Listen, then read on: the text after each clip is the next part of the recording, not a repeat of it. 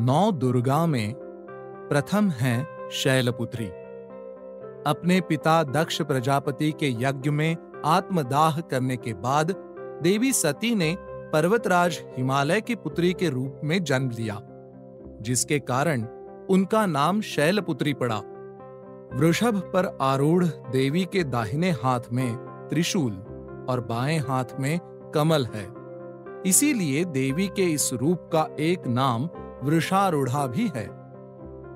वंदे वांछित लाभाय चंद्रार्धकृत शेखराम वृषारूढ़ाम शूलधराम शैलपुत्रीम यशस्विनीम।